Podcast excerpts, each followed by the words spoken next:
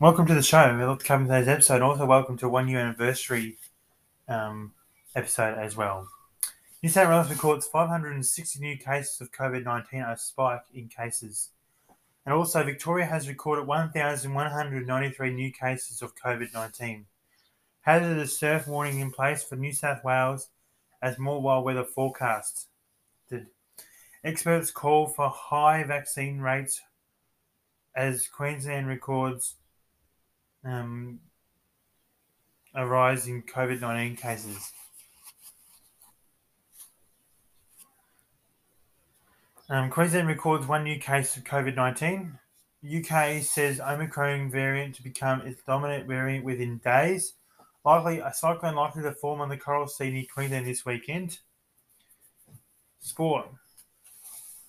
The Ashes going very well at the moment, so is the BBL as well. And Nathan Lyon also makes his 400th Test wicket as well.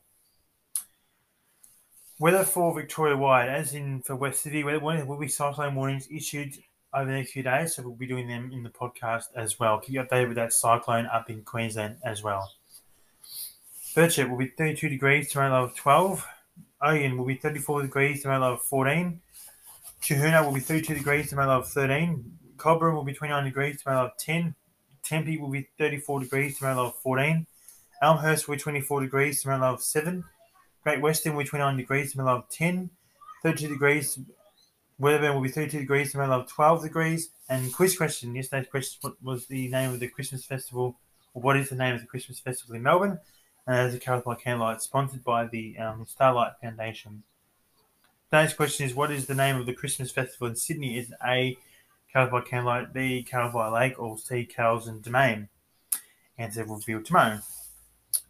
A source I used over nine years, Bibliology and Weatherzone. Thanks for listening to my podcast and tune in more for tomorrow.